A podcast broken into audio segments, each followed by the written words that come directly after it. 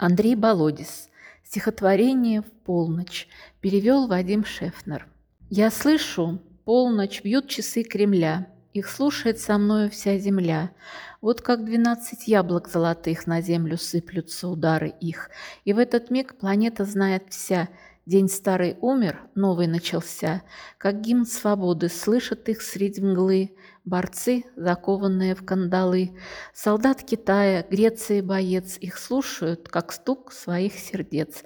И я с волнением веду им счет. Они, как звонких жаворонков взлет. Песнь радости в душе моей звенит. Мне путь в просторы светлые открыт. И вижу я широкий небосклон, Весь в пурпуре олеющих знамен, И миллионы вижу я людей, Идущих в ногу с родиной моей.